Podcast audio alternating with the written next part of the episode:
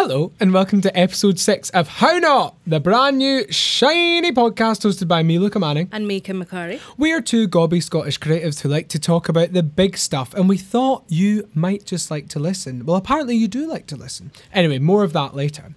Our podcast is here to remind you to always be good troublemakers, think big, and ask, How not? How are you? Good, thanks. How are you? I'm good. I'm very content. oh, this is just a lovely. Um, We have um so if you subscribe to our Patreon, we'll tell you more later, but um there's a, a treat coming that involves me and Kim making Negronis, which we are now pleasantly sipping on. And we've got some it's all very Shoreditch. We put some sun dried tomato and roasted garlic quinoa chips onto a chopping board. Um and um yeah, I feel really great actually. This is fantastic. Yeah. Yeah, Should we just dive in? Yeah. I want to give a massive shout out to the beautiful girls at All Ears who sent me some gorgeous earrings. They did. Um, thank you for that. We are very much up for supporting any small independent businesses that want to get the word out about their beautiful things. And um, yeah, so if you want to send us anything, feel free. Yeah, just drop us a little message. But um, go and check out All Ears. They've got a website and um, there you'll see a recent post on our socials with me wearing the earrings. But they've got loads of different styles and they're beautifully made and run by two amazing girls. And yeah, check them out. All Ears. Because now's the time to like support these businesses as stuff's starting to come back. Mm. You got to be shopping. And Don't go to fucking businesses. Spoons and Primark Nope. um, unless you need some white socks. You know, we've we've all been there. Um, yeah. Also, I want to shout out. Just been so many nice comments recently. Um, shout out to Fini Bearman who came on our last episode. That was really That was great. enjoyable. That was and her video, Life on Mars, Oh, it's so brilliant. stunning. The artistry, because also like whenever someone is about to cover a and you kind of, You're like, but it was so beautifully done. yeah. and it was just yeah it was very touching and, and the video was immense so go and check that out if you haven't seen it already and nicole emma louise underscore commented about that episode i just want to say that this was so amazing to listen to thank you for sharing so many incredible points with a wee love heart That's nice. and i thought it? that was really cute we love you nicole It's Thank really you so nice to get those messages. If you do have anything that you want to tell us, please do. yeah 100% good things only Yeah, don't correct us. yeah anyway what are we going to chat about Well, um, I guess that everyone has been exercising their democratic rights recently. We've had lots of elections, yeah so we thought that we might have a little look at what happened to them. So there were Scottish elections, there was mayor elections, there was local elections, yeah um, couple of buys was there A couple of buys, yeah. Um, so loads, loads of votes going on, Hmm. and um, yeah, we thought it might be useful just to have a little chat about well the outcome, but then maybe just have a look at how they actually work because I didn't really realise, but I think it was one of the first things I was taught at secondary school was about voting systems. Yeah. But a lot of people don't get taught about voting systems. No. And that is tricky. It is, yeah, because it is a huge impact on how governments are formed and Yeah. and, and how countries are run, really. Yeah, Um, exactly. So yeah, what well let's start with what do you want to start with? You you did some what did you do some reading about? Um, I had a look at the mayoral elections. Yep. Um, They were interesting. they were. Uh, so of course, it wasn't just London Mayor, although obviously London Mayor gets lots and lots of coverage. Yep. Especially since we had delightful little sausages like Laurence Fox running. Mm-hmm. Um, so there was lots of like eyes were on that one, but I think there's about I think there's like thirty five maybe places that opt to have mayors because it's essentially just the head of the council. yeah. So you either have a bunch of councillors and those councillors vote who which one of them is going to lead, or you have a bunch of councillors that are voted in and A separate mayoral separate mayor, election, exactly. yeah. um, but it's the same sort of function as uh, like the head of the council, um, and it's it's not really been long since we've had one. Like it was two thousand that London decided to schling one in. Yeah. Um, And then more places started saying, "Hey, we want one. oh, let's have one of them. we want the fancy jewel necklace." exactly in the nice red coat and that. Yeah. I mean, Um, I want one. So yeah, so in London, Sadiq got back him. Yeah. How do we feel about that? Well, I would. I'm glad it wasn't Shaun Bailey. Yeah. So that's good. Um, like I mentioned to you before, um, lots and lots of the candidates were pushing extra police force, Yeah. which is We not, don't really want to see in London with what's happening. Yeah. I just I don't I don't think that's it doesn't address any kind of societal or community level problems. Yeah. It just kind of criminalizes every problem right. and actually requires the police force to do jobs that, that they they aren't they, didn't want to be doing. The, the policing has become this massive thing. So it's like I guess it's an easy election pledge or people if people connect the police force to feeling safe Yeah. like you would if you were a kind of middle class white person, Right. then you're like, oh, 1,500 more police. Yes, please. Yes, I'll even stop. safer. yeah, crime and you know, it's Yeah. just like no, this is not the solution. But, But yeah, so he got back in, closely followed by the Conservative, Shaun Bailey. Mm. Um, and then Sian Berry for the Greens was was in I really place. liked Sian Berry's Yeah. manifesto. I I read up on it and it it was actually. And I mean, I don't mean to sound surprised. It's just I do often support the Greens, but sometimes in the past I have found um, them a little. I'd like to see them be more radical sometimes at Mm. certain points in certain elections, and I was really impressed with Sian Berry's manifesto, um, actually, and and I think she did pretty well. She did, yeah. And she this is the third time that she's run now. And obviously she's also the deputy lead of the Greens. Right. Um, it's an interesting sort of dual thing. I, and, and I think I'm Yeah, they have like co-conveners, right? Yeah. Yeah. And personally, I'm really pleased to see Greens take over as the third party, Yeah. take over from Lib Dems. Yep. So I mean that's good. They were the only three that got their deposits back. So Mhm. if like most elections, if you want to run, you have to pay a deposit, Yeah. ten grand in the in the case of the mayor, and you only get your deposit back if you have at least five percent of the first preference votes, and so only the top three, and I think there was twenty um, on the ballot, so only the top three got their cash back Yeah. and then they take the rest of the money and they, they kind of set it against election costs. Um, so lots of people, people like Laurence Fox, lost that cash. Yeah. Um, the cash thing's a bit tricky. I, I find Yeah, because difficult as a barrier yeah, for uh, entry. there's You know, obviously going to be people that are funded by all kinds of people. You know, Yeah. where the cash isn't a problem. It's like we see it in uh, in the American elections. Actually, slightly off topic, but talking about voting systems in different countries. You know, I don't think there's a, a cap here. There's a cap on the amount of money you can run a That's right. campaign on, which tr- tries to deem it more fair for everyone. But I think in America, that's that's not a thing. no, and So, you, so it is whoever has the most money can get the most coverage Yeah. and whatever. and you basically have to like if you want to be president, you you have to be a millionaire. You need to get backing from Yeah, all kinds of insane. private companies that will then lobby you once Yeah. you reveal power. Although, I mean, we are certainly not exclusive to that. I mean, look at all the recent stuff with um, lobbying yeah, in our own exactly. parliament. But anyway, you were saying mayors. Uh, yeah, so then the system uh, is for voting for people that voted will have seen this that you in the mayoral elections you you put your first preference and then you put a backup choice. You put your second preference. Yep. And so then what happens is they count up all the first preferences, and if when they count them up no one's got a clear majority, they cut the lower ones down and redistribute their votes based on the, the second preferences, so the backup preferences. And that that happens in other countries as well. They have a form of that, and sometimes they kind of keep rotating round and round until one has a has a Yeah. majority, um, which is an interesting system. And I would say any system is better than first past the post. Yeah. So I'm I'm definitely keen for any form of like proportional representation. First past the post is sorry, I'm just eating crisps, everyone. ASMR. First past the post is essentially what it does on what it says in the tin, and that is the the system that we use to elect members to Parliament in Westminster. And it's basically you vote for a candidate. You have one vote, and you vote for a candidate, and the candidate with the most votes wins, and everyone else loses.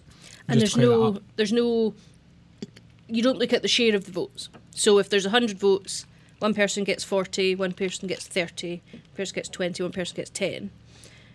The person with 40 votes wins, even though more people voted against them than against them. them, yeah, for the other p- parties, yeah, Yeah, and totally. that's the main questionable thing. And so after the mayoral elections, because predominantly, like across the country, um, mayors tend to be uh, Labour candidate mayors, a um, couple of Greens. Um, and actually, there was the first um, directly elected mayor, so that where you elect your mayor and your councillors. The first uh, black woman was elected as yeah, mayor there was a few Liverpool. first. Yeah, that was amazing in Liverpool. And also, did you see in Wales? In Wales. the f- the world's first openly non-binary mayor, Owen J. Hurcum, and Mm-hmm. I was reading about this today, and I just thought it's amazing. So they were unanimously voted in by the City of Bangor Council, and there was a really interesting. I didn't know about this um, in the lead up to the Welsh election, but um, so Owen was a former Plaid Cymru candidate, Mm-hmm. but resi- choose chose not to stand for them during the campaign because of a Plaid candidate called H- Helen Mary Jones, who had been speaking at a bunch of um, kind of turf, um, Okay.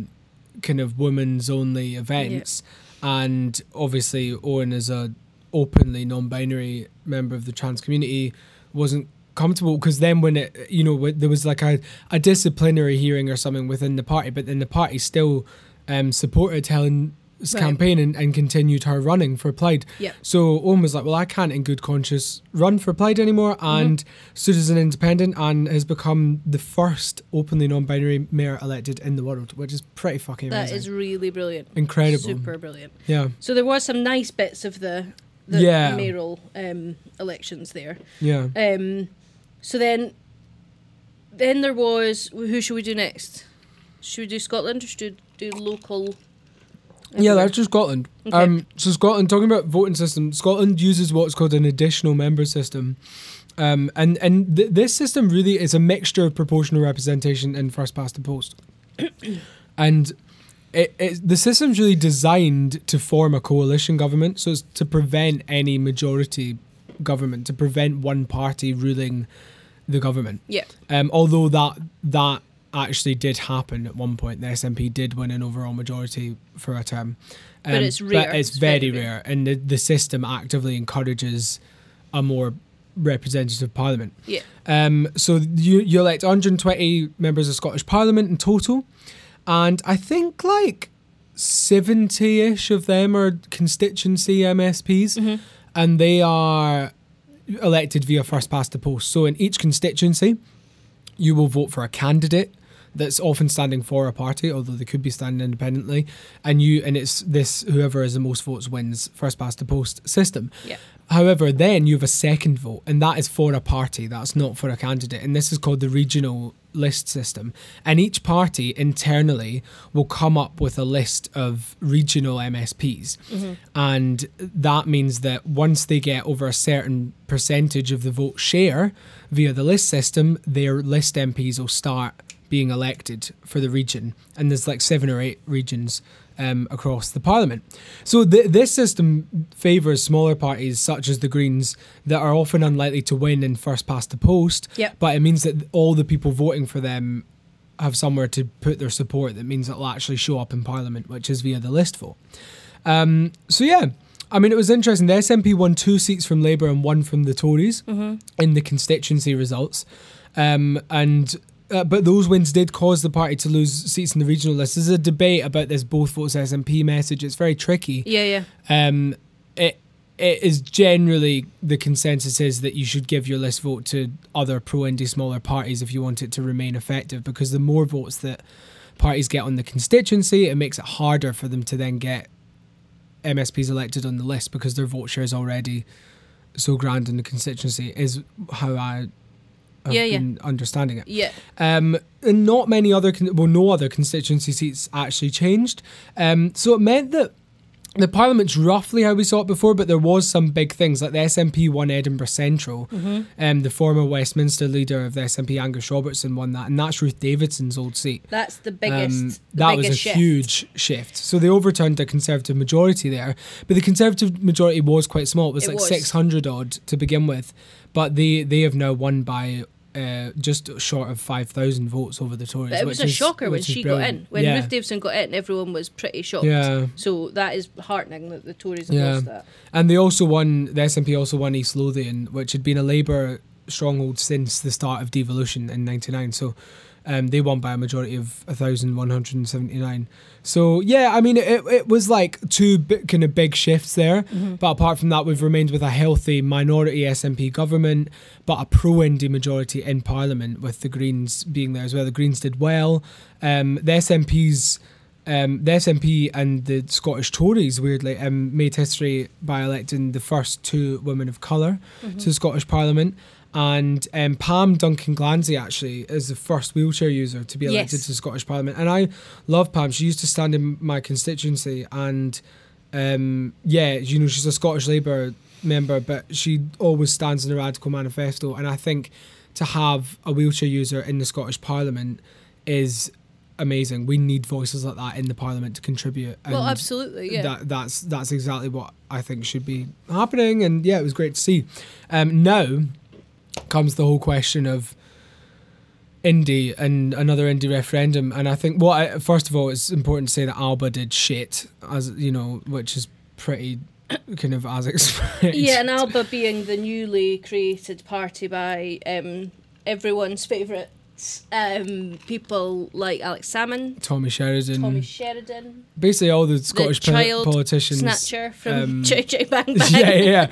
All the Scottish politicians that have been, uh, you know, um, at the centre of sexual misconduct Yeah. and harassment claims have now decided to form a, a big old macho party to try and wave the Scottish flag. And I'm very happy that Didn't they really didn't. work. It didn't really work. Um, people saw through the bullshit.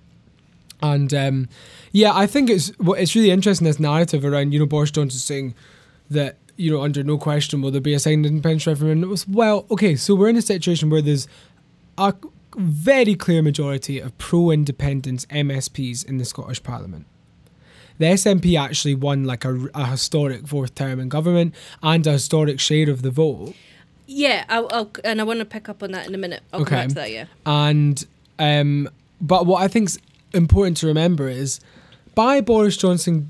So the timing of this referendum for me as an indie supporter needs to be correct, Yes. right? We need to form a radical vision for radical change in our country. It's about self determination. It's about community. It's about hope. Yep. We can't just say let's have another indie referendum and all the staunch SNP supporters are going to vote yes and all the unions are going to vote no. and That's it's going to be as close as it was last time. We need Yep. to actually talk about radical change here.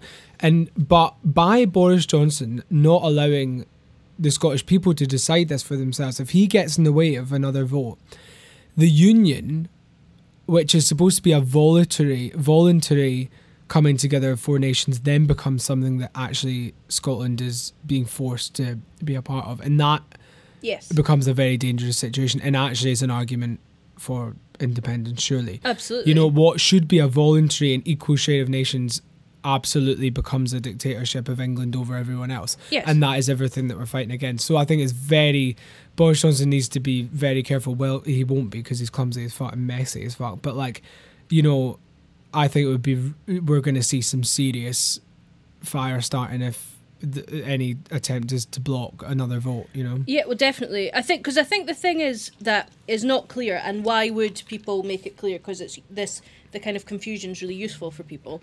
Um, that the the system of of voting in Scotland, like you said, kind of discourages majority Yeah. winners. So it is really closely aligned. The number of votes and the equal the number of seats is a much sort of clearer system, and because it it kind of encourages a diversity within the parliament, you it's actively encouraged that there's a coalition.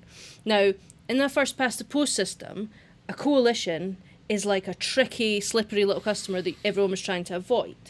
So when the the non-Scottish press report on the fact that they that there's that you know what the voting A minority government. They say a minority government Like is a a, bad thing. Yeah. when actually if if the SNP were to run in the English system under first past the post, be. Oh, they'd have a 15 years ahead huge Yeah. majority. So yeah. it's, it's which is unhealthy. definitely No, because no, no one party should be the ruling party. We've, we this is what the Scottish people, you know, have, have shown is that they're happy with cross-party.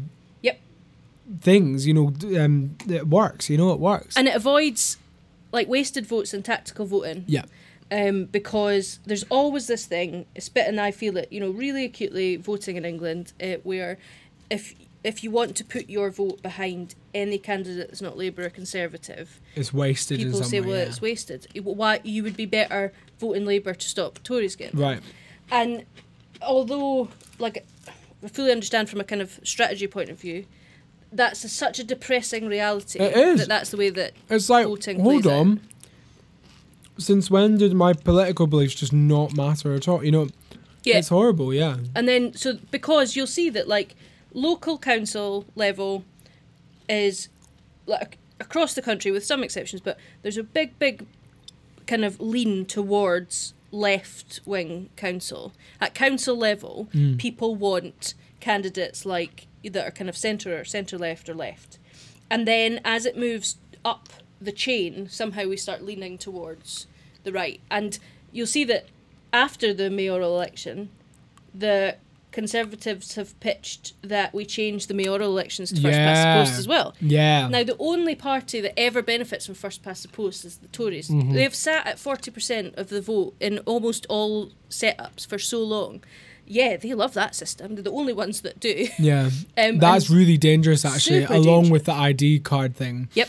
I think it's really important to highlight these two. Well, actually, there's three things I want to highlight in that Queen's speech, and it's that the needing of ID to vote, Right. which just further discourages folk because ID costs money. You know, like it's first, you know, and also like why should that be a requirement for voting? Like they're just trying to discourage That's more right. more people. Because the, the, the way that they play it is we want to stop voter fraud.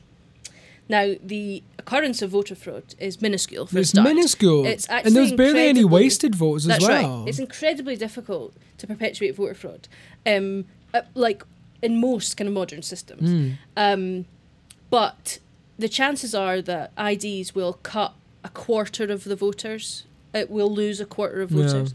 Um, and so, okay, so if there's someone who is, you know, from a fairly privileged background, they've got their passport, they've got their driver's license, they say, well, yeah, it makes perfect sense. Why should we?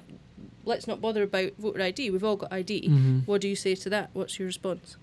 Well, I would just say that you clearly don't understand anyone's situation but your own then because like I know plenty of people that haven't grown up traveling abroad and have never had a passport or that honestly have lost a provisional on a night out we've all done it and Mm-hmm. can't afford 60 quid to get a new one and there you know and there's also just other more pressing issues of survival in people's life than having the luxury of paying for ID, That's you right. know, or like, or don't drive because they can't afford a car or whatever it is, you know. There's no. It's pro- just like There's no what? mandatory and um, government provided ID. No, right? so so it, it all costs money. Yeah. Yeah, so it's an opt-in system. Yeah. Which is which is obviously is costly. Yeah. Um, and it also, you know, if you, it's it's targeting again people that don't have kind of stable housing or opt not to have fixed Mm-hmm. abodes. It targets, you know, it cuts these people out. Exactly. Like the tra- traveling community for one or whoever. Like, you know, it's it's absolutely yeah, it's it's bullshit. And another thing that really got me in that Queen speech was, you know, everyone was reporting. Finally, we're getting a ban on conversion therapy, and conversion therapy is the name given to the the practice of, um, kind of a, a, a process of psych psychological torment, really, and torture that tries to, you know, get the anyone that's that's questioning their sexuality or gender identity. It, it kind of tries to encourage them to see the light or straighten them out in some way. Um, and it used to be far more vicious than it is now, actually, with a whole physical element to it as well. But um, yeah, it's, it's it's something that's still going on Yeah. in today's society. A lot of parents will sign their children up Yeah. uh, to conversion therapy, and it's really horrific because it basically, you know, it's saying you are wrong. There's something wrong with you. You're ill. We need to Yeah, we'll cure you. you. Yeah, we'll cure you and we'll teach you how um, to it's suppress m- your feelings. malicious and Yeah. it's it's it's really abuse and the UN is is spoken out about this and said it needs to be banned in all its forms and the the I think Theresa May won on a, a, a, manifesto promise that said she was going to end conversion therapy. Still hasn't done it.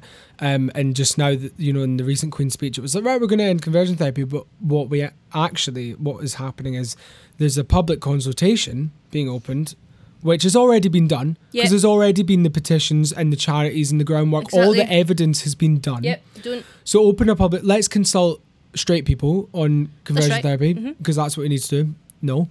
And also, the bill that's being proposed is that it can still go ahead on religious grounds, and Exactly. the bill it, so it's not a full ban at all.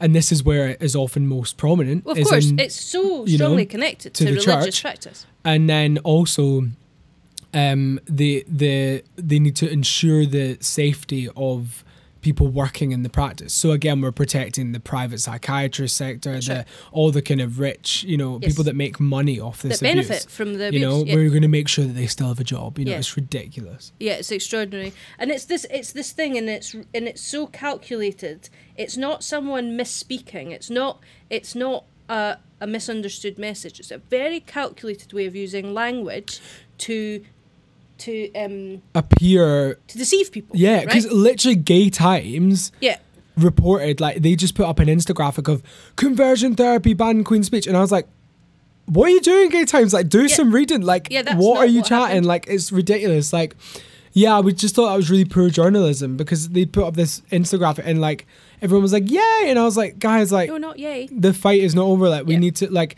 and and i i actually really hate being that person i i love to celebrate wins like Yeah. i hate being like this doesn't go far enough because it's Absolutely. so tiring i want it to go on far enough You but want like to celebrate. this is like not okay this this thing that just it's, it's not okay it's like read the small print you know and people who are, who aren't connected to it, you know, at a, a really deep level, or but they're kind of peripherally, they they see it and they think "God, it's that easy to be like yeah, Yeah. Oh, it's and then they'll see the headline and they'll think, well, that's fixed now, so I'll turn away from that. totally Great. Well, everyone wins there. and then we are then ag- ag- again left to fight on our own you know Yeah. and that's that's the whole thing Yeah. um anyway sorry i just ended up rambling there about queen's speech stuff but um what were we talking about Um, yeah, so that that's what happened in Scotland. So very interesting to see what happens now next yeah it'll Um, be really interesting because they're the conversation about the timing of the independence referendum it's is so gonna, crucial is going to be going on for a long time. yeah And all we can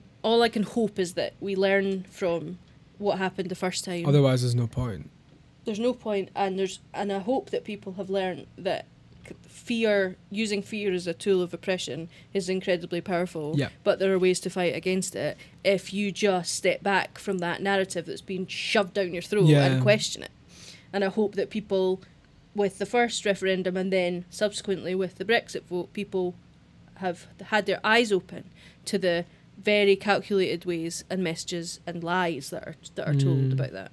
Um, so that was yeah, that was really heartening. And then we also had then there was local elections in in England, and you know, and like you said, a couple of by elections. Hartlepool being the yeah, Hartlepool. Honestly, I mean, yes, it's devastating to see what happened in Hartlepool. So Hartlepool has been a Labour seat since its inception. In when was it? I can't remember. Was it like the fifties or the seventies? Can't remember. I think it might even be longer than that. Um, anyway, it's been a Labour seat since its inception, and it has now become a Tory seat in a by-election. Um, and and everyone's going on about Labour's defeat, etc., etc. And I must say, I have turned to the people that I would continually turn to that are speaking the most sense. And I read Owen Jones's article, and I read Jeremy Corbyn's in the Independent, and you know this was a seat that Corbyn won twice Yeah. under his leadership and increased his majority on. Yep. And look at how, you know, the attack from the media after both those elections, he thought Yeah. how horrible it was. Starmer has now lost that seat. Yep. And we're seeing nowhere near, you know, no one's calling for his resignation. He's sitting there shuffling his cabinet like it's a game of Monopoly Yeah, having a right and time. having a you know still in his job Yeah. like it's and nobody has a fucking clue what he stands for no, or exactly. who he I don't, is well, he doesn't. or either. you know and it's so important that we don't like what we've seen under Corbyn was a mass movement of people towards radical change we can't give up on the policy it's the people that is, is are failing us we can't give up on these policies we need to actually use them to then provide a radical vision Well, we run the risk of, of losing all the positives that came under Corbyn's leadership. Mm. Let's remove for a second what people think about Corbyn as a leader. Yeah. So that's fine. Whatever you think. I, yeah, I like don't. I don't Like, want to talk about boardroom etiquette. You know, I don't give a fuck. Whatever you think, it doesn't matter. But let's look at the actual movement, the mass movement of people Yeah. that got behind that vision Yeah. of what Labour could be and has Yeah. been in the past and will should past. be and was founded on. Yeah. And now let's see that suddenly we've all hopped in a time machine back to 97 where Tony Blair's back. Totally. And here we go again. And then Keir Starmer said, Oh, I take full responsibility for it. Presumably, what he meant was he takes the full responsibility and hurtles it at An- uh, Angela Rayner Yeah. like a sack of shit because she was kicked out the door before she could like have her cup of coffee in Yeah. the morning. And meanwhile, you know, no one seems to be going after his job the way they No. went after Jeremy Corbyn. Whenever anything in the world happened, we Yeah. were telling him he should. It was Jeremy Corbyn's fault. Yeah. and suddenly you know and talk about competency of leadership i don't i don't think Keir Starmer has an ounce of it No. there is it it feels like the, the There amount- is no opposition. well there is no opposition and that means that the people have to be the opposition which is exhausting Yeah. when you because that you have to do single issue opposition because Mhm. that's the only way you can do it from you know your house and down the road you know that Mm. then people get so tired fighting at every corner just it's everything's Yeah. a battle and there's no might behind it it's just like it's so depressing so yeah he's he's reshuffling his cabinet basically to get any whiff of actual Change like or change, like yeah, you know, any kind of people that might still have Corbyn on their phone contact list to get them out the door. And so we are just we're just going to see Blairite Labour again. Except Yeah. nobody wants that either, because basically what we gave people was the choice between Tory and Tory light. Yeah, exactly. And people That's were the like, "I'll just have That Tory is the then. problem. Yeah, yeah. I'll yeah. have the real Tories. Yeah. Don't you don't shit Tories. Like it's just it's so it's so depressing. Yeah, Um, absolutely. so yeah, it's not the, the the local elections and all that stuff. Maybe not the sexiest of. It's not. It's not got the sort of oomph of a general election. No, it hasn't. It hasn't. Um, but these things all matter. They do, and sometimes they matter more because these are the people that are going to be doing making decisions on the things that are going to actually local stuff, Yeah, yeah. like your bins The and your streets yeah. and your schools and you know the and stuff and also matters. like you know I live just off Brick Lane and like the you know there's huge local campaigns going on at the moment because all the kind of independent um, business there and, and the business is run by the Bangladesh community are under threat because they want to turn the um, parts of the old Truman Brewery into shopping malls and stuff. So these are like council issues where you know it can really be fought at local level to Yeah. try and keep community ownership of things and whatever. So yeah. um, libraries, community centres, all this, you know. It's the hard work. It's not. It's not the stuff that you see. The the It's kind not the media. sexy media stuff. It's yeah. it's the but it's the sort of day to day stuff where you actually find people who've been involved in politics for a really long time who have deep deep care for a, for the community in which they live because they actually live there. They don't just buy a property so they can say they live there, but they actually are rooted in the community and they know people. They know people's faces and their families, and Right. they they are fighting for actually what the community wants as a true representative. So in a way, it's like the most important thing, yeah, and it totally. also sets the groundwork for when we next have to have a general election. yeah, it feeds in. Yeah, Which Yeah. is sadly not for a while. But yeah, we're stuck. We're not. We're not. We we need to keep moving. We need to keep mobilised. But yeah. So after all that grovel, yeah, because it was the least sexy stuff, Mhm. we want to um, just talk about some Nice joy. things. Yeah. Some joy. tell me our, a joyous thing. Um, I've got a few actually. You open the olives, Okay. darling, and I'll talk. So, um, I went to an amazing little cafe called Holy Shot on Bethnal Green Road yesterday, and I had a fucking banging vegan sausage roll. Mm-hmm. So that's my first one. Just Nice. shout out to Holy Shot. Then I really, really enjoyed watching the Brits. Oh yeah, Um, my amazing pal Hannah was playing with Arlo Parks, Mhm. and a few people on the the scene uh, were playing in that set, and I thought Arlo, was, you know, it was a stunning performance, but also just it was amazing queer and female representation at the Yeah. Brits, and I just was living for it. Like Little Mix were the first girl band to ever win Best Group, which Yep. was great. You would never think that, and they dedicated it to the Spice Girls and Girls Yeah. Aloud Not, and I thought that was so sick. yeah, And then Dua Lipa was amazing. She dedicated her first speech to giving a, a pay rise to key workers, and I mm-hmm. just thought that was amazing. You know, get political. Yes, we love to see it. And she was shrouded in Vivienne Westwood. Yes. Fucking uh, incredible. Right, and then just, I mean, this was the moment for me when Olly Alexander duetted with Elton John. They did Yeah. a cover of the Pet Shop Boys' "It's a Sin," and it, the whole thing was to highlight the struggle of the AIDS crisis and, and kind of, you know, there was a little piece at the start that said, you know, we've just been through a pandemic, but it was nothing like what it was, you know, in the mm-hmm. eighties and all that. And then there was a beautiful cameo of the East London queer icon Princess Julia at one moment, and I was just like, fucking hell, this is the Brits. Like, this is like pretty like institutionalized, Yeah. like sponsored by Mastercard, and Princess Julia is on that stage and. There's the whole thing of the AIDS crisis and fucking Dua Lipa's shouting up the workers, and I was like, "This is actually sick." It's really, it's really, really, refreshing to Yeah. see, and I was like, "This is the kind of music industry that I actually am excited about being a part of." Absolutely. It was like 85% of the wins in the mixed gender ca- categories We're were women. women, yeah, it was amazing. Um, yeah, and it's like pop music and activism and politics all being Yeah. t- coming together. Yes, as it should, and fashion. The And runways. Rina, did you see Oh, Rina's dress? God. Incredible. And MNEK was wearing a stunning, stunning piece as well. I, I just, yeah, I lived for the the red carpet really. I was just like, wow, it's amazing. Jessie Ware, I think she was in Valentino.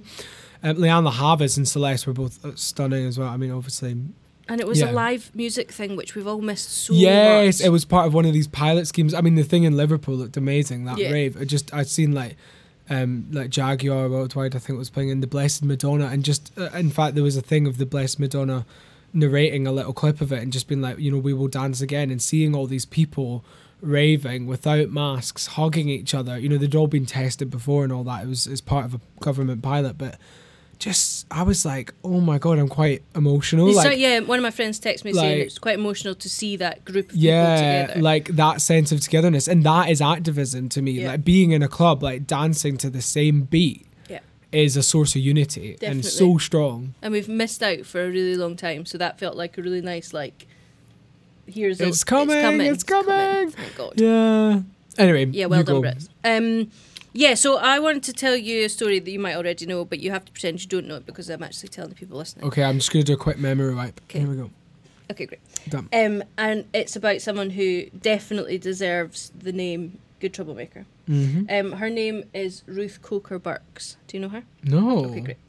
Um, so she um, is an American woman uh, from Arkansas, uh, from Little Rock, who which is also home to Bill Clinton. mm. Um, and she, when she was in her early 20s, she was a single mum, and she went to visit uh, one of her friends in hospital. And when she was in hospital, she said that she saw there was a room at the end of the corridor that was piled up with food trays, and there was like a big kind of like red cross on the door. And she realised that the nurses were drawing straws to determine who would be the one to go to the door. And so she kind of watched them for ages. And then when they were all busy doing something else, Ruth went into this room and saw this man, Jimmy, who was about the same age as her, so in his early 20s. She said she couldn't really determine him from the bed sheets. He was that frail. And he was he was dying of AIDS Mhm. and he she said to him like is there anything i can do and, and he said i just i want my mum so she went to the nurse's station and she said um that man in there he wants to see his mum so can you phone his mum and they were they like you know they stepped back from her you've been in there he's got that gay disease yeah yeah yeah um, she said, We just want to see his mum. And they said, He's been in here for six weeks. He's not had any visitors. No one's come in. And she said, Well, you give me his mum's phone number then, and I'll phone her. So they, they wrote it on a bit of paper and sort of like threw it at her because they didn't want to touch her. Um, and wouldn't let her use the nurse's station phone because um, she'd been in the room. yeah So she said she so she went down to the, another payphone and she called this woman.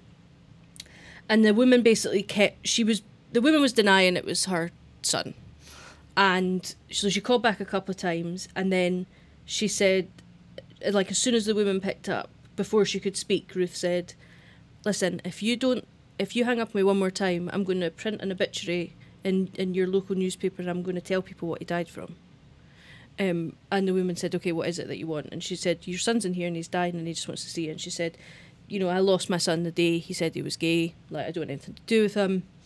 And so, so she hung up the phone. She went back into the room, and this man said, "Oh, you you've come. Like I knew you would come." And he was basically delirious. So she's she just sat with him. She said, "Yep, I'm here," and she sat with him for about fourteen hours until he died. Um, she said she was just chatting to him, and she said hearing is one of the last things that you lose. So she just wanted him to know that he wasn't on his own, and she was sitting holding his hand. She was just kind of, you know, just talking anything to just kind of soothe him, and so so he died, and and she kind of left, and she, not that she put it to the back of her mind, but she kind of. That was just, you know, an occasion that had arisen, you know. Uh, anyway, she then realised that the hostel weren't going to do anything about his body. So she started calling funeral homes and none of them would take him. So she found a funeral home that was like about 100 miles away that was basically on the verge of like financial collapse and needed the money. And they said they would take him, but only if they could come at night and only if they were just going to cremate the body. They're not going to do anything, they're not going to publicise it, whatever. She said, fine, as long as you take it, take the body, that's fine. So they took it. And a few weeks later, she got a package, and in the package were Jimmy's ashes. The hospital had sent them, and you know, basically said, "Well, if you like them so much, you you take them then." And coincidentally, in a turn of events that I don't think has ever happened ever again, or or since or before, her mu- she was an only child, and her mum fell out with her brother very, very seriously and bought every plot of a cemetery so that he couldn't be buried with them. Oh my god, what a length to go to. And so bought like I was like 270 burial plots or something. And Wow. when her when her mum died, she's an only child. She inherited this cemetery. Oh And god, so did she feel it? so she took him and she buried him. Wow. And then she said after a while she started getting these calls. The hospital were giving her number out to these men saying, She likes you, you deal with her. So it should get them in the middle of the night and she'd get these men just crying, sobbing, people that have been disowned and people that were so scared and they didn't know what to do. She started to talk to them. She would visit them in the hospital and then she'd sneak them and s- sneak them into the cemetery it's illegal to bury people. But yeah. m- not many people have their own cemeteries to know what those rules are. yeah. But um, no one would test people either. So one of her other friends used to was a former intravenous drug user, and he showed her how to inject, and she started testing men. She would. She would do it in the cemetery because she said no one's going to stop you in the cemetery. What you doing in the cemetery? She'd invite them there. She'd give them a talk. She'd she'd go through all the whatever. She'd take their blood. Then she'd take all the blood to the hospital and she'd pay to have it tested. What a hero. And then she'd have to tell them if it was yes or if it was no, Oh. because nowhere else would do it.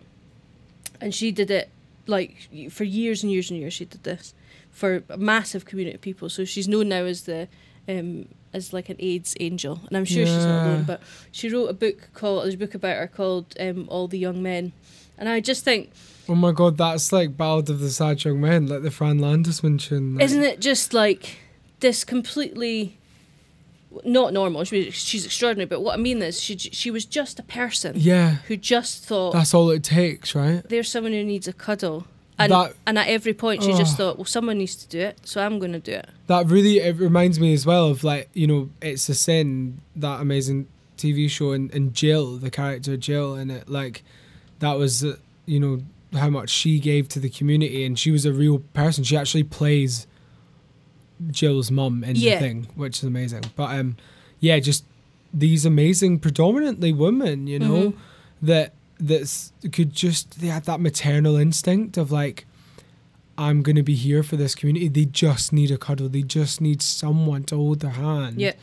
I'm emotional. I'm so emotional to say already, but that's amazing. I love Well, there's that. people there. There's people in the states, isn't there, that, that basically say like, "We'll be your mums Yeah. if your mums have disowned Well, you." well, this is why we have the houses in in the queer community. So um, that all started in the the ballroom scene, Mhm. which was really the the the it's like an underground scene, but it's where Vogue came from. Mm-hmm. And before, that's where Madonna got it from, and it's like a, a celebration of of black queer culture.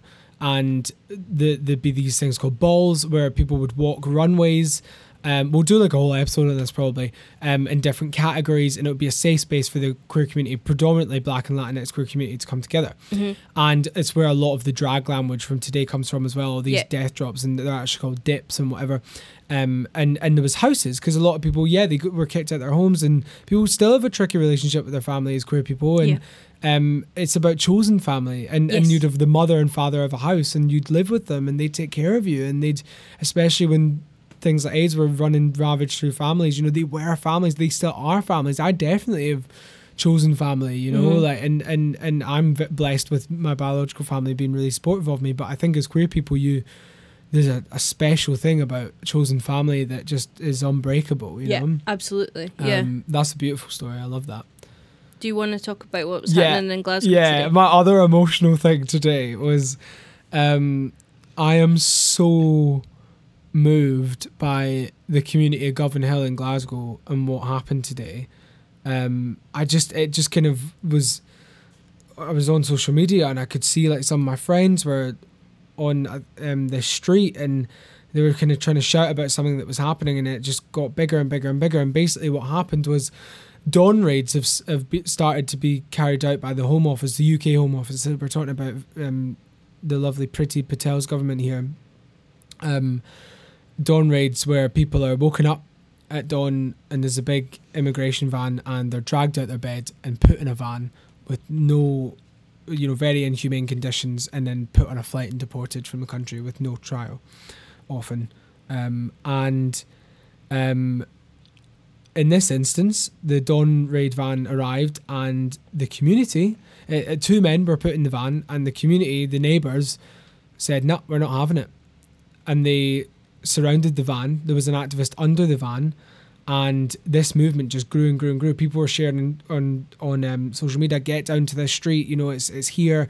Come and join us." And for seven hours, these men were held in this van, and Police Scotland you know, they, were- they were seen wearing Blue Lives Matter badges. I didn't even know about the Blue Lives Matter movement. I mean, it's oh, horrific. it's a scary It's really horrific, and and it was, but it was amazing the sense of community as the police officers tried to escalate it, tried to become more violent uh, towards protesters.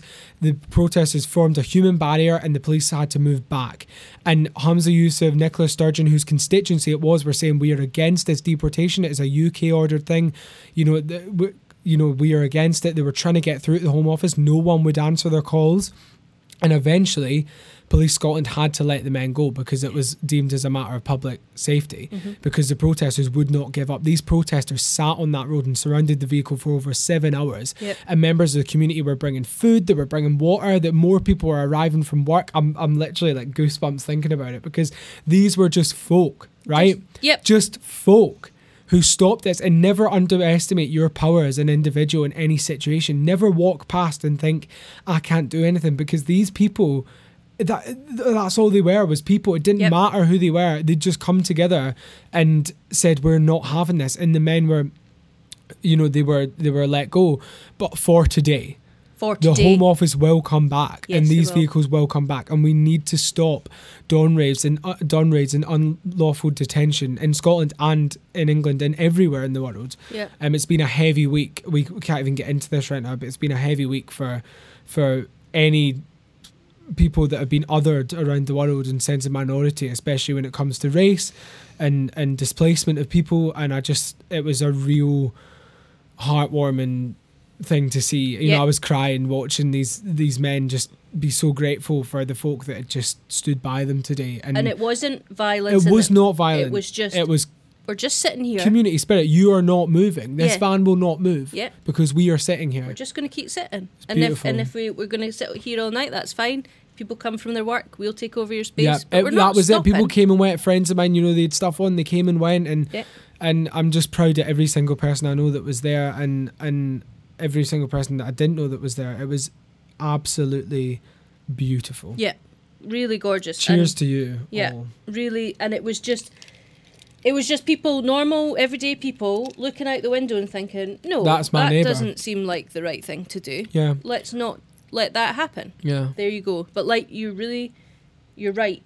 That stopped for today. Yeah. But the Home Office is not going to go. Oh well, we'll just stop that then. No, they they'll be back. Yeah. And, and and but I've seen an amazing story put up by uh, an activist from Refuweegee, Mhm. and they said you'll be back, but we'll be ready, Yeah. and we will be here every time you come.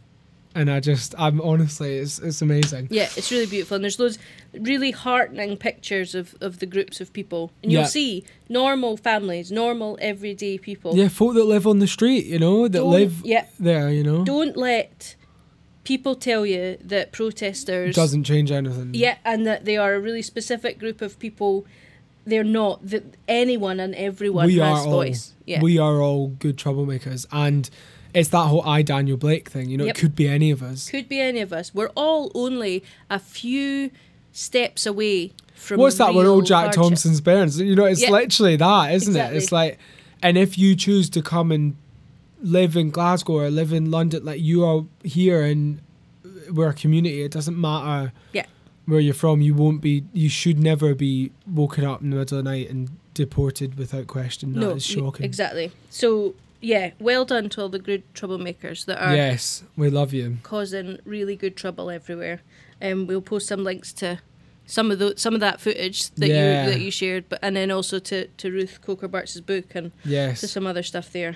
There's loads of people out there doing fucking brilliant amazing stuff. stuff. It's important when we talk about things that are so heavy and Tory government week in week out. It's actually important to stop for a minute and go, "What made you really fucking happy today?" And Exactly.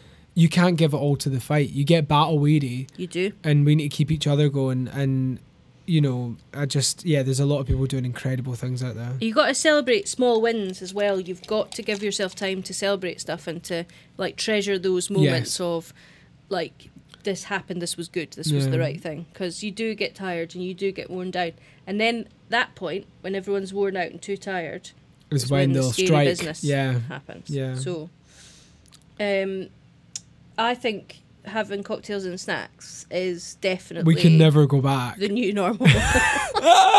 yeah, everyone's like, "What's your new normal?" We're like, quinoa chips, olives, Negronis. Yeah. Um, anyway, darlings, we will see you soon. Don't Yes. forget to follow us, subscribe, email us. Mm-hmm. If you've got good people in your community that you want to highlight, if you've got Yeah. independent businesses, where'd you love to go for a coffee? Um, who does your local food bank need volunteers? Like, just let us know and Tell we'll shout you out. Yep. Tell us stories. We love you. Goodbye. Goodbye.